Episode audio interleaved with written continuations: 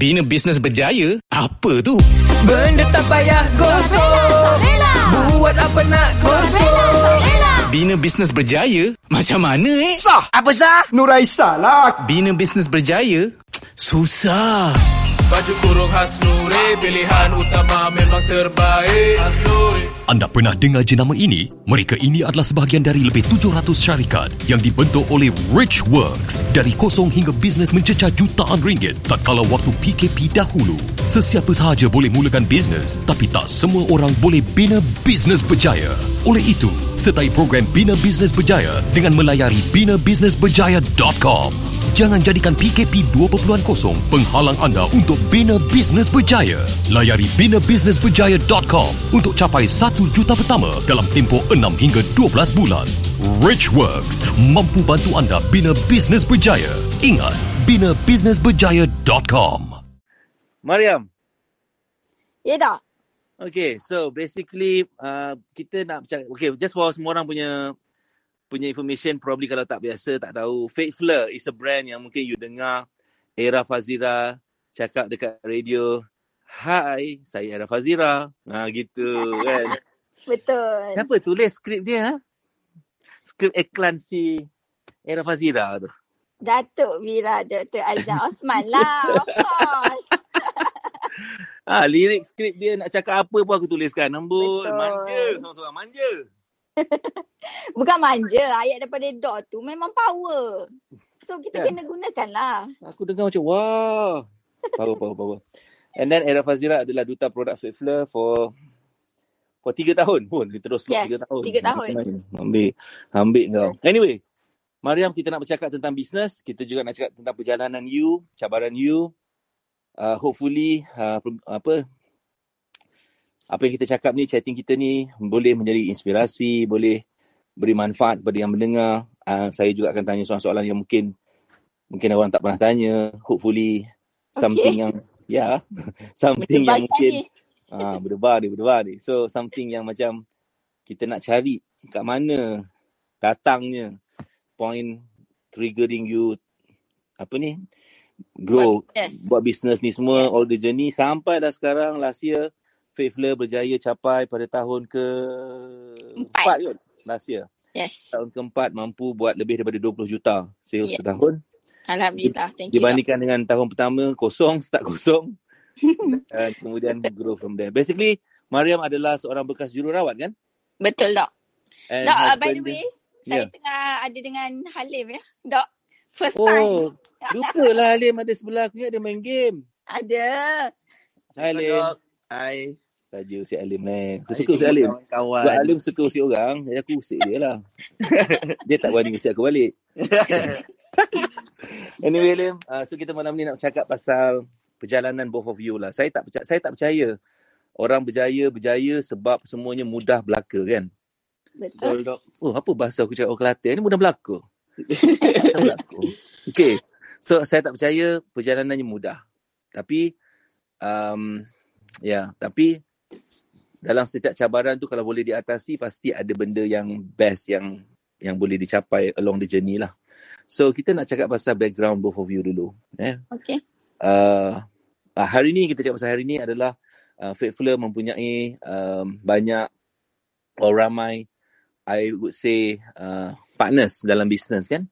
Betul. Uh, executive partner yang macam kalau normal terma mungkin masa stokis uh, or this kind of level. Tapi dia orang dia orang adalah executive partners. Siapa yang masuk ni? Halim. Macam mana Oh, kau nak pakai kau pakai apps sendiri. Okey okey. Ada je. Tapi kena duduk jauh-jauh lah, duduk jauh-jauh. Ha, duduk jauh nanti kan dia bergema. Tak payahlah, dia guna saya je. Okay. atau kejap lagi dia short. Anyway, so so hari ni Faithful berada di seluruh Malaysia. Um, billboard dia kalau you perasan muka Era Wazira ada di mana-mana. Ada tagline dia Faithful rambut Lebat dan cantik dari rambut dok. aku lagi rambut lebat. Ada tiga lah, lebat, cantik dan Eh, rambut lebat dan cantik. oh lebat dan cantik. Aku Ah, dah tak ingat dah apa tagline aku bagi. But yes. But that's very like you ada banyak billboard yang besar, yang kecil, yang dekat atas jambatan, bawah jambatan, tepi jambatan, dekat radio. yeah. And all these things. Betul, Dan betul. banyak executive partner yang successful, doing millions. Alhamdulillah Yes, yang you dapat bantu orang lain perbaiki hidup mereka. So this is where you are now. Tapi kita nak go back to zaman you kerja sebagai jururawat first. Boleh. Ya, yeah. pada tahun bila tu? Uh, pada tahun 2013 saya start habis uh, uh, belajar tapi saya enam bulan menganggur dekat rumah kemudian uh, saya rasa boring duduk kat rumah and saya apply lah untuk jadi ke, jadi jururawat. Pada mulanya saya takut dok nak jadi jururawat sebabnya jururawat ni kan kena sentuh manusia kan. Jadi So itu bukan impian sejak kecil lah. Uh, itu impian. Sebenarnya saya nak jadi doktor. Oh, Cumanya okay. Memang impian tu nak masuk dalam bidang ni. uh, uh, bidang medical betul. Okay. Uh, So nak jadi saya, doktor. Lepas tu tak pergi exam. Bukan, uh, saya dapat matrik tapi disebabkan bercinta waktu dulu tak dapat pergi Hmm. matrik tau. Oh. Selepas waktu sesi temu duga. Uh, so, Pergi temu duga dengan siapa? Nampak Halim? Bukan, bukan. Masa tu bukan Halim. Bukan. Ah, ah malangnya Lim. Nasib baik Lim. okay tu. Sebab saya membawa ke, kejayaan, Dok. Ah, okey okey okey okey. Orang tu menyebabkan kemalangan kemalangan. okey. Okay, and then um, saya pun jadi staff nurse lah dok pada tahun 2013 and saya Mhm. jadi staff nurse dalam dua tahun lebih dulu. Bukan nak jadi saya, staff nurse kena ambil macam diploma ke kursus ke sijil ke apa eh? betul, diploma kejururawatan lah tiga tahun. Oh, so you tahun 2000 apa? 2013? 2013. Uh, 2013 tu dah kerja lah. Dah habis lah. Dah, dah habis 3 tahun tu lah. Ah, dah habis, dah habis tiga tahun. You buat uh, staff nurse punya training kat mana-mana? Apa? Uh, diploma tu kat mana? Dekat uh, Kolej Segi Kuala Lumpur dan Mhm. saya buat pinjaman PTPTN untuk nursing RM60,000. Wow. Yes. Tapi uh, mula-mula sebenarnya sebelum saya pergi dekat kolej tu, saya dapat politeknik tau. Saya dapat elektronik. Kemudian Hmm. ayah saya hantarlah kat saya kat sana. Tapi uh, elektronik ni banyak matematik. Lepas tu bila mana saya dapat tawaran dekat kolej universiti, uh, kolej Segi ni, mak saya beritahu. Ayah saya marah mak saya beritahu sebab kolej Segi ni dekat KL. Jadi ayah saya tak nak hantar saya jauh-jauh. Hmm. Nak perempuan kan. You fikir, wah. originally orang mana? Saya orang Kuantan. Kuantan Pahang. Kuantan. Yes, Kuantan Pahang. Right. Dekat Aini duduk sekarang. Hmm, asal sana. Family Asal sana. Let, let's talk about a little bit tentang family you. Adakah family you memang asal daripada bisnes ke? Uh, tak ada. Ayah saya seorang pegawai teknologi pendidikan negeri Pahang. So you memang uh, duduk di Kuantan lah? Saya, ah, duduk dekat Kuantan, yes. Be- Belah mana? Dekat uh, Sungai Sadamai, perumahan. Perumahan. Okay. Ah. Adik-beradik you berapa orang? Ada 12 orang adik-beradik. Masya Allah. Kenapa berapa malam ni aku dengar semua main 8, 9, 10, 12 adik-beradik. Ini tanda-tanda untuk aku ni. Mana jangan aku nak cakap dengan dia. Dan uh, saya anak yang ke-8. Tengah-tengah lah. Kau tengah-tengah dia dah kat ujung. Uh, ada kakak, ada abang, ada adik lah macam tu. Kalau kalau kalau kalau setahun ni quarter four. Quarter 4. Uh, quarter 4. quarter empat. Okay. Interesting. Lepas tu, uh, so uh, ayah you kerja apa tadi? Ayah saya pegawai teknologi pendidikan negeri Pahang. Kerajaan lah. Kerajaan, yes. Mak? Mak saya suri rumah saja tapi dia berniaga uh, nasi lemak. Tolong Okay. uh, tolong ayah saya. So bisnes bukanlah satu benda impian besar masa kecil. Uh, tak. Bukan. Dan dok sebenarnya saya daripada kecil sampai saya besar saya tengok mak saya buat bisnes MLM. Dulu kan Hmm, famous hmm. dok. Hmm. So saya tak nampak mak saya punya result. Saya skeptikal. Saya benci gila. Ya, yeah. persepsi So, banyak orang pasal MLM especially Malaysia adalah of course lah memang ada pun ada MLM yang yang macam scam, ada MLM yang tak ni, ada banyak MLM juga yang betul. Ah, tapi bukan sebab model. MLM tu dok. Habis tu? Sebabnya mak saya buat tapi tak ada result. Oh, Saya MLM ada- is a, is a MLM company tapi mak you yang tak Ah Tak. betul sebab Hmm. dia selalu melompat-lompat. itu memang pattern dia orang kalau yang yang yang suka try sana try sini tu ada jenis macam tu juga saya tahu. Yelah. Itu Hmm, yang masih nak membuatkan saya tak ish, apalah bisnes ni. Macam tu lah. Okay, okay, saya faham. So how was your masa masa dekat sekolah, sekolah rendah, sekolah menengah, you memang jenis orang yang macam macam ada setengah orang kan macam ketua pengawas, ketua kelas, ketua apa semua. You? Uh, saya saya pengawas lah. Ah. pengawas asrama tapi yang ponteng, yang jenis yang nakal tu, yang fly. Yang Oh, panjat fly. pagar. Kau panjat Ah, gitu pagar. apa kau nak buat kat Kuantan tu? Bukannya ada konsert Ella ke apa ke? Bukan, saya saya fly dengan ayah saya, Dok. Saya Oh. apa uh, nak balik rumah sebab nak basuh baju. Saya tak adalah fly dengan boyfriend ke apa. Tak, saya fly dengan ayah saya. Ayah saya tak tahu sangat. pun saya fly. Jujur sangat. Okey. Alim, Alim masa masa Alim asal orang mana? Saya asal Negeri Sembilan, dok. Saya lahir KL tapi saya menetap dekat Negeri Sembilan. Membesar kat sana. Membesar di Sembilan. Memang Negeri Sembilan tu kecil. Kau seorang je seluruh Negeri Sembilan. Ya, dekat Port Dickson. Port. Ah, Okey. Liput. So Halim uh, Halim adalah seorang yang sebelum uh, membina Faithful Together dengan uh, sama-sama dengan Mariam, Halim adalah bekerja atau buat apa? Saya kerja uh, sebelum ni saya sebelum Fatflay saya kerja sebagai pemain motor. Sebelum saya jadi pemain motor, Kau saya pandai pemain motor rupanya. saya tak pandai dok, tapi desakan hidup saya tak ada pelajaran yang tinggi. Saya start, uh, sekadar SPM je. So Okey. saya tengok isteri saya pergi kerja ulang-alik saya tak nak ah jadi macam biar awak hidup kat rumah kan. jadi saya kerja je apa janji benda tu datangkan duit walaupun sikit janji dia ada. Nampak kita ni suami yang boleh ada duit lah sedikit walaupun Masa kita tu tak Mariam dah besar. start nurse lah. Dia dah start nurse KPJ Damansara. Oh, uh, you, awak berdua duduk kat Damansara? Ah saya duduk kat Sungai Buloh, di, uh, ulang alik saya hantar dia naik motor. Okey. Lepas tu awak kerja dekat workshop.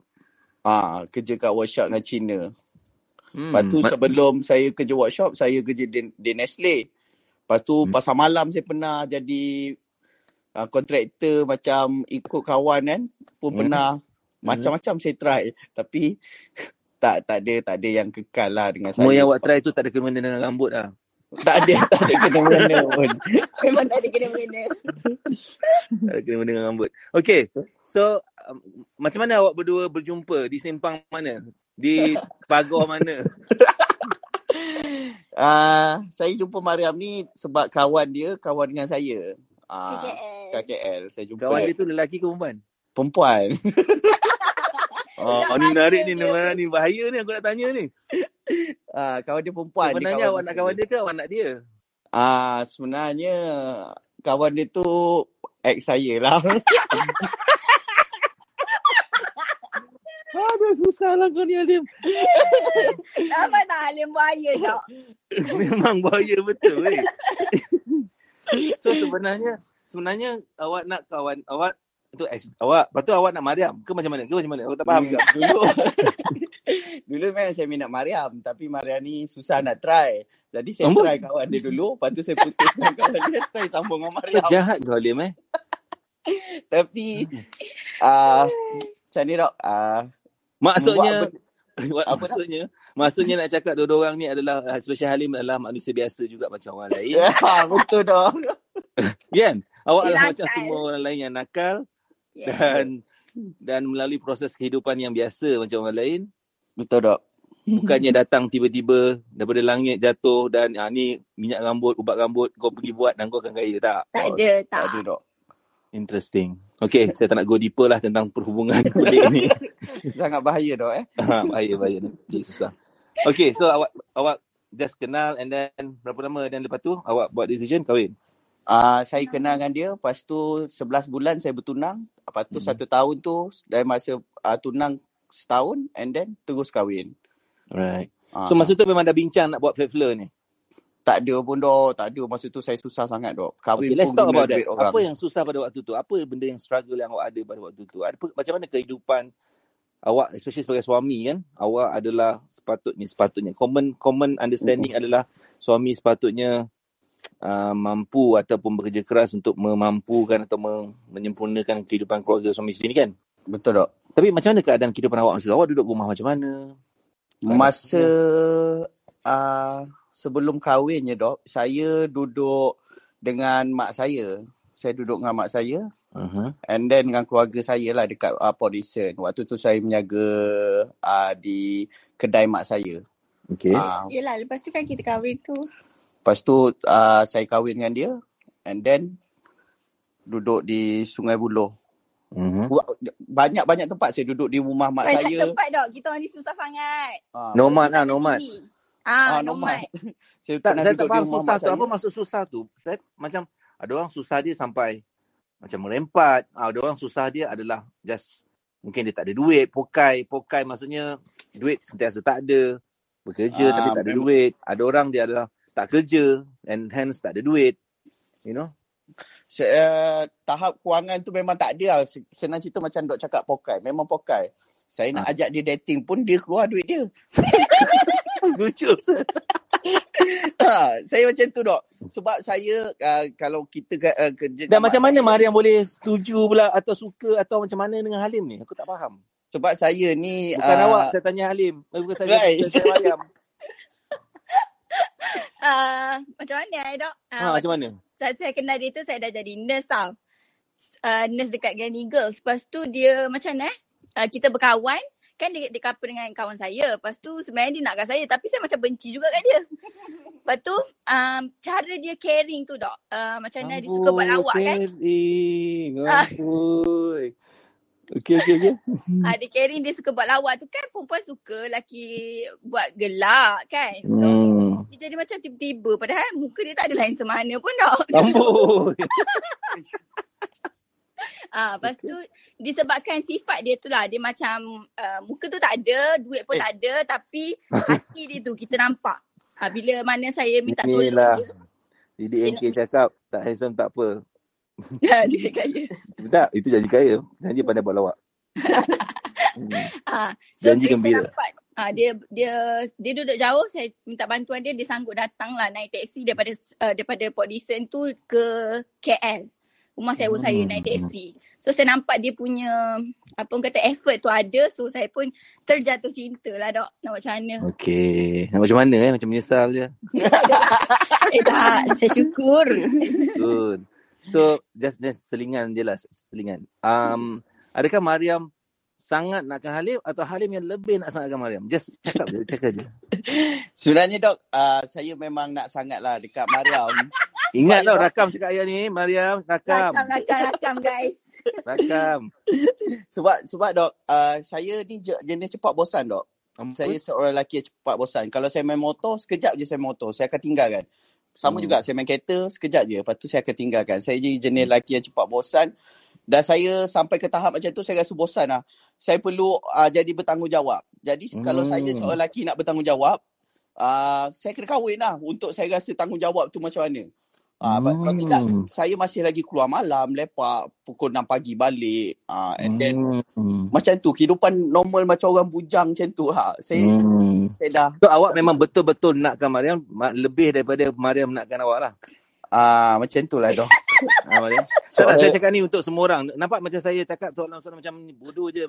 Mana, mana topik tentang Ah. cabaran ni. We have to Ah. understand the root of before dia jadi dia start something macam mana dia punya proses kehidupan. Dan dan saya nak cakap pasal siapa yang belum kahwin je eh, yang dah kahwin jangan cerita ni yang belum kahwin yang mendengar ni. if you are women eh especially women if you nak cari pasangan lelaki bakal jodoh you or bakal someone yang jadi suami you try if you belum kahwin eh dengar ni dengar aku ulang seribu kali eh. belum kahwin okay try cari lelaki or someone yang really willing to fight to win you. As a woman willing to win your love. Or tunjukkan effort yang you, dia nakkan you. Ni nasihat untuk wanita. Betul. ha, it's so important. Aku bagi tips tips rumah tangga siul malam ni. Tapi tu penting dok. Bagi saya tu penting. No, macam macam kadang-kadang ada orang bagi nasihat dulu kan. Mm-mm. Uh, dia cakap dengan wanita dia kata uh, carilah apa apa ayat dia?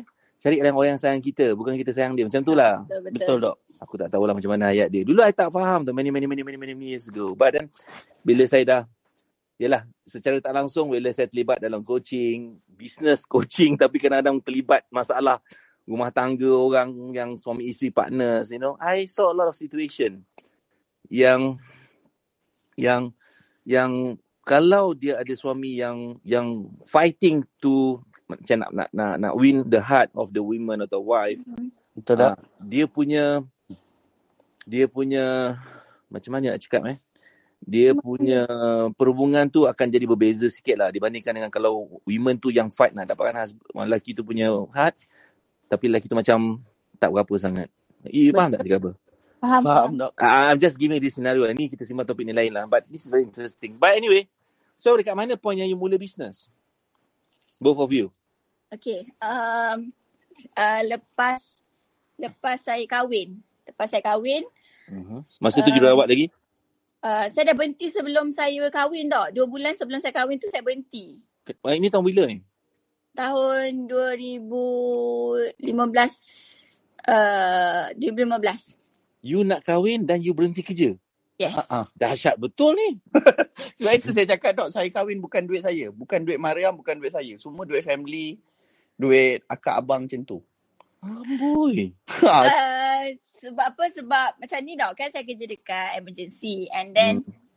uh, emergency. Saya suka benda tu. Saya suka kerja benda yang cepat-cepat. Tapi uh, bila kita stres, um, kita kan junior. So kita selalu kena ganti orang yang MC apa semua. Tapi bila kita sendiri tak larat, oh, kita MC orang peli-peli kita. Macam something like toxic situation lah kat situ. Okay. Tapi saya suka kerja saya. Uh, lepas tu bila mana saya nak kahwin tu saya rasa macam okey lah aku dah bakal ada suami ni. Aku jadi suri hati dekat hati dia je lah. Lepas tu Amboi. saya berhenti lah. Tapi awak tahu sebenarnya Halim sebenarnya tak mampu pada waktu tu. Saya tahu dia hanya peniaga pasar malam. Tapi saya macam Eh tak tak pandang salah berniaga pasar malam ni tapi kita pun tak tahu. Masa tu awak berniaga pasar malam berapa boleh dapat sebulan satu hari? hmm, paling sikit saya dapat satu hari 300 dok. Paling Ah banyak. okey awak 300 kali berapa? Tapi waktu kita muda dok, kita duit kita ni banyak benda-benda yang kita pakai yang tak tak, tak betul. Yang lah. lawa. Yang lara. saya tak ada simpanan langsung. Eh? Ha, so itu lah. Kalau saya keluar dengan kawan, saya yang support kawan. Sebab Hmm. kawan-kawan kan baru lagi, orang tak ada kerja. So saya selalu support. So saya tak ada simpanan. Sebab itu saya dengan Mariam pun tak ada salah simpanan. tempat eh. Apa dok? Buat charity kat salah tempat. Okey tak apa. Ah macam tu lah dok. And then saya kahwin memang tak ada bukan duit saya, bukan duit So Mariam, Mariam. Mariam tahu Halim adalah macam struggle lah. Betul kan? Struggle. Saya tahu, uh, uh, tapi saya tahu uh, dia jenis seorang lelaki yang akan berusaha men- untuk mendapatkan. Kalau dia tahu dia tak ada duit, dia akan berusaha. Dia bukan aku tak ada duit dan aku nak duduk je terkangkang dekat rumah. Tak. Macam mana awak tahu? Sebab uh, kan kita selalu dating, kita selalu jumpa, kita kenal perangai dia kan dok waktu tunang apa Okay. semua kan. Okay. Um, and then dia selalu bawa saya dekat rumah mak dia lah waktu kita bertunang. So kita dengar lah mak dia cerita apa semua kan. Hmm. Dan dari segi tu kita tahu sikap dia macam mana. Halim so, nombor berapa? Saya anak bongsu dok. Uh, manja melampau. Nombor, daripada dia, nombor berapa, berapa orang? Adik-adik saya ada empat dia. Saya anak yang keempat. Balas. Okay. Sebab tu aku suka buat lawak eh. Pasal tu lah. Hmm. Tak ada dok. Orang yang suka buat lawak ni selalunya perempuan suka. Yelah lah. Okay. So sekarang kita tahu awak berhenti kerja sebagai jururawat dua bulan, beberapa bulan sebelum kahwin. Yes. 2015. Okay. So pada momen bila yang both of you start terfikir or termula faithful? Okay, uh, lepas saya kahwin tu kan saya memang dah tak kerja. Yeah. So saya berhenti kerja tu sebenarnya dengan hutang saya RM100,000 lebih termasuk PTPTN. And, Okay. kemu- and kemudian waktu kita, waktu saya tak bekerja kan saya tak ada duit dok. Tapi bank call, personal loan call, uh, saya ada buat juga uh, satu hutang dekat kedai perabot which is sat, kedai perabot tu kalau dia minta hutang dia ugut-ugut macam along lah. Okay. Okay. So saya saya stres sampai saya pernah ugut nak bunuh diri dekat mak ayah saya. Ah. Oh. So uh, waktu tu Halim tahu cerita saya yang saya tak mampu nak bayar hutang tapi nya apa dia pun tak ada duit dok. So so dia macam tengok je lah. macam tu isi dia nangis ke apa ke. Masa tu uh, both of you duduk di mana bila baru kahwin ni? Saya saya duduk dekat rumah mak mertua saya lah. Wow, itu lagi mencabar. Yes. So Bukan mencabar pasal mak mertua tu. ya yeah, ah yalah. Saya Yelah, faham. bukan bukan salah mak mertua, but the environment tu awak adalah pressure tapi duduk Betul. dekat tempat rumah yang you tak boleh ada ada Ada freedom orang. ah, Yes. ada orang lain kan. Jadi it's Yes, not betul. easy lah kan. Betul. Wow. So, mm, and then saya dengan apa lagi, saya bukan yang menantu pilihan tau. So, itu satu. Ah, so tu satu and then saya rasa macam eh tak boleh lah dia nak nangis pula. Hmm. Um, situasi saya pada ketika tu saya dalam keadaan depression, stress lah. Kita bukan menantu pilihan dan kita tak bekerja, kita tahu macam mana orang layan kita. Orang pandang masa tu macam tak Yes. bekerja lah kan. Macam beban lah. Mm. And kita tak ada siapa nak bercakap, berkawan kecuali suami. Suami pun mm, macam suka buat lawak je. Lepas tu, Salah juga. Okay. uh, so um, bila ada hutang Ada tak awak rasa macam Halim ni tak take things seriously pada waktu tu? Uh, saya rasa macam tu. Hmm. saya rasa macam tu. Mm, dia tahu tapi dia tak boleh nak ulur kat tangan sebab dia pun tak ada duit. Okay. So sampai saya stres sangat saya sampai ugut mak ayah saya semua tu. Uh, saya ugut tu sebab saya nak mak ayah saya bantu juga. Selama ni memang mak ayah saya bantu walaupun saya dah kahwin. Sebab saya malu nak minta duit dengan Halim. Hmm. Sebab saya daripada saya um, sekolah uh, sekolah menengah, sekolah rendah saya duduk dengan uh, nenek saya. Sekolah menengah saya duduk asrama penuh. Kolej saya memang duduk jauh dengan family. Jadi saya dah selalu berdikari. Hmm. So saya bukan jenis yang minta duit dengan lelaki lah. Hmm. And then um, saya malu nak minta duit dengan dia. Saya selalu minta dengan kakak abang saya dengan mak saya. But Hmm. at one time ada uh, you punya family pun tak mampu nak bantu you. So Hmm. Hmm. saya sangat uh, saya sedih lah. Saya sampai ugur mak saya macam tu sebab nak juga mak saya cari. Celah-celah mana pun mak kena cari juga. Macam tu lah maksudnya. Kita kata Hmm. nak bunuh diri tu. But memang ada niat cuma tak berani. Wow. Ah. Pressure dia sampai macam tu. Yes. Sebabnya. apa awak rasa pada waktu tu sebenarnya? Apa awak rasa? Yelah hutang is hutang. Memang hutang. Saya faham. Tapi Yes. macam mana boleh sampai pressure sampai nak bunuh diri? Is- That's, that's a big word, no. That's a big phrase untuk kata Yes. macam tu. Uh, sebab apa? Sebab saya rasa uh, orang terdekat saya tak boleh, tak boleh bantu. Adik-adik saya tak boleh bantu. Adik-adik, adik-adik saya ramai. Tapi tak boleh bantu. Mak Hmm. hmm. saya pun tak, tak dapat hulurkan tangan pada waktu tu. Dan saya keep di call oleh bank. Dan uh, saya, lepas saya kahwin, saya buat uh, hutang dengan Along juga sebab kereta Halim kena tarik dekat Hmm. KL. So, Hmm. bertambahlah hutang saya. Jadi, saya ada uh, dua orang yang, dua organisasi, dua apa? Syarikat yang ugut saya. Satu al, uh, satu Along lah. Satu lagi yang kedai perabot tu. Sampai bila saya tak angkat tu, dia akan call mak saya. So, mak saya akan Wow. menangis lah call saya. So, yang tu yang membuatkan saya lagi, apa? Mahal sangat ke perabot tu? Uh, berapa? RM15,000 lah termasuk bunga semua tu. Tapi dia orang memang macam tu. Okay. Uh, dia kat mak saya sampai cakap nak sita rumah mak saya apa semua. So mak saya call saya nangis-nangis. So walau macam mana nakal pun jahat pun kita bila dengar mak nangis kan kita macam rasa sakit juga bila mak kita nangis kan. So Hmm. Hmm.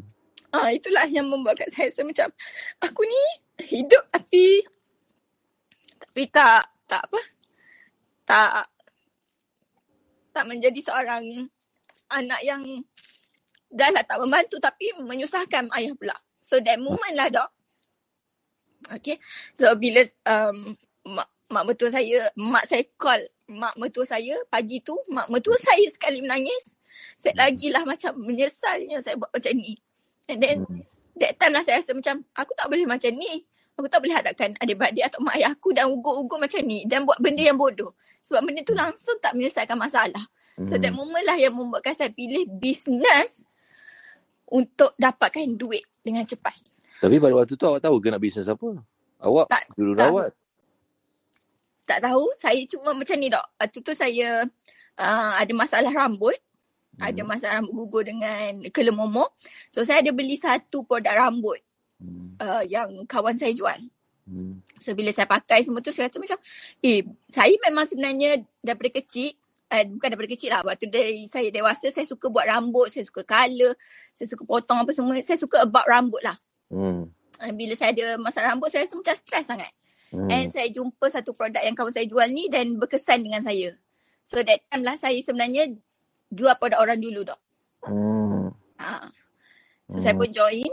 Uh, kawan saya tu menjual. Sehinggalah um, dia saya tak ada guidance pun daripada HQ ke daripada leader ke tapi saya macam fikir logik lah kalau aku nak buat orang nampak so apa yang aku kena buat so saya just posting je dekat Facebook tu ha, tu Hmm. je lah kerja saya dulu The, so that was like 2000. 2016 saya start Okay. 2016 hujung So tahun masa tu bila jadi macam macam agent lah. uh, yes mas, uh, agent lepas tu saya naik jadi masa stokis Okay. Hmm. So masa tu dah start buat dapat income. Ah uh, yes, uh, start waktu tu saya dah kerja KPJ Nur Masara juga. And then saya Sambung balik kerja. Ah ya, sebenarnya selepas saya stres semua tu dok. Uh, Hmm. saya sambung balik kerja dekat KPJ Nur Masara. Okay. Sebab saya nak keluar daripada rumah mak mentua saya. So saya kena cari kerja. Ah so saya pun lah. Saya dapat KPJ Nur Masara, saya pindah tumpang duduk rumah kakak saya. Sebab kakak Hmm. saya yang suruh saya bekerja dia kata jangan menganggur Yam kau ada diploma kau kerja. Kau jangan walaupun kau uh, dah kahwin kau jangan Kau harap jangan harap suami. sangat duit lelaki kau. Betul, dia cakap macam Itu tu. ayat standard. Ah betul. So dia marah saya. So Hmm. uh, saya kata saya boleh saya dah dapat KPM Masara tapi aku tak ada duit untuk sewa rumah. So dia Hmm. pun kata okay tak apalah kau duduk rumah aku. Tu memang rumah dia lah. So dia kata tak payah sewa. Kau duduk je lah dulu. Janji kau kerja. Hmm. So saya pun duduk lah dekat Sungai Buloh. Duduk Halim free. ikut kau tinggal. Halim ikut. So dia terpaksa tinggal uh, perniagaan pasar malam dia tu. Hmm. And that's why lah dia Kerja pomen. kerja pomen. I see. Wow, this very interesting ni. Boleh buat drama ni. Ini boleh buat cerita apa sama apa ibu mertua ku bukan ibu mertua ku punya cerita tu. Tapi cerita yang dia pindah-pindah masuk bawah kolong tu kat Penang tu kan. Betul tak? Kan? Kasim Kasim Selamat. selamat. Ah, Hmm. Ada cucuk mata sesiapa Halim? Tak ada. Tak ada. Okay. Alright, so fast forward. You adalah bekerja di KPJ, you start buat business tu. And then macam mana start Favela ni?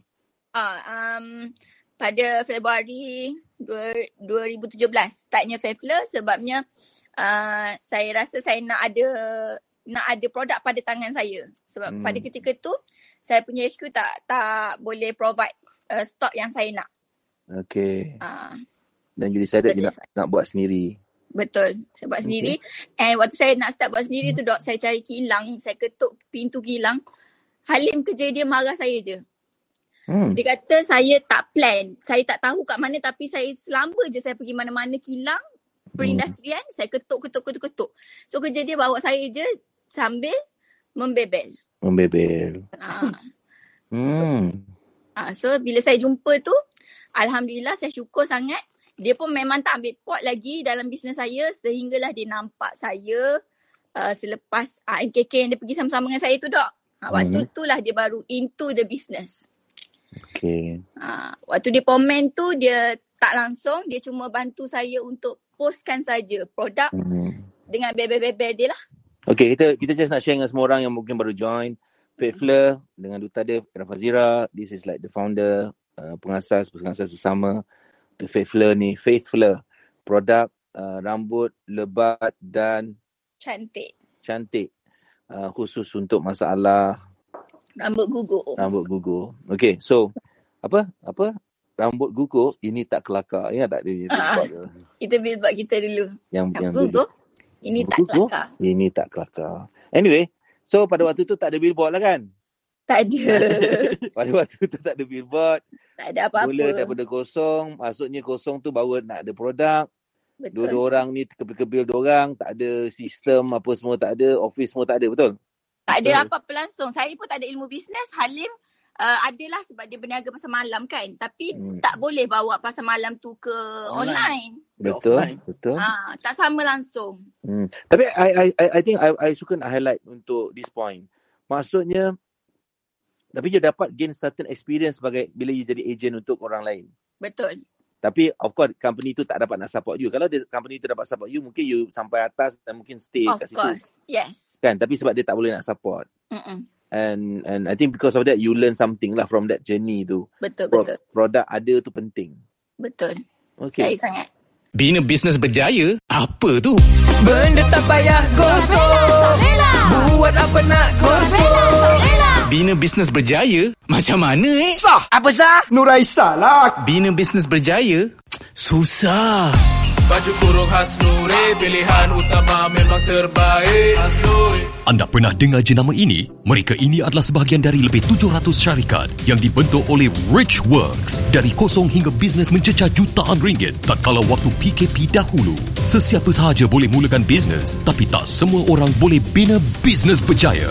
Oleh itu, sertai program Bina Bisnes Berjaya dengan melayari binabusinessberjaya.com. Jangan jadikan PKP 2.0 penghalang anda bina bisnes berjaya. Layari binabusinessberjaya.com untuk capai 1 juta pertama dalam tempoh 6 hingga 12 bulan. Richworks mampu bantu anda bina bisnes berjaya. Ingat, binabusinessberjaya.com.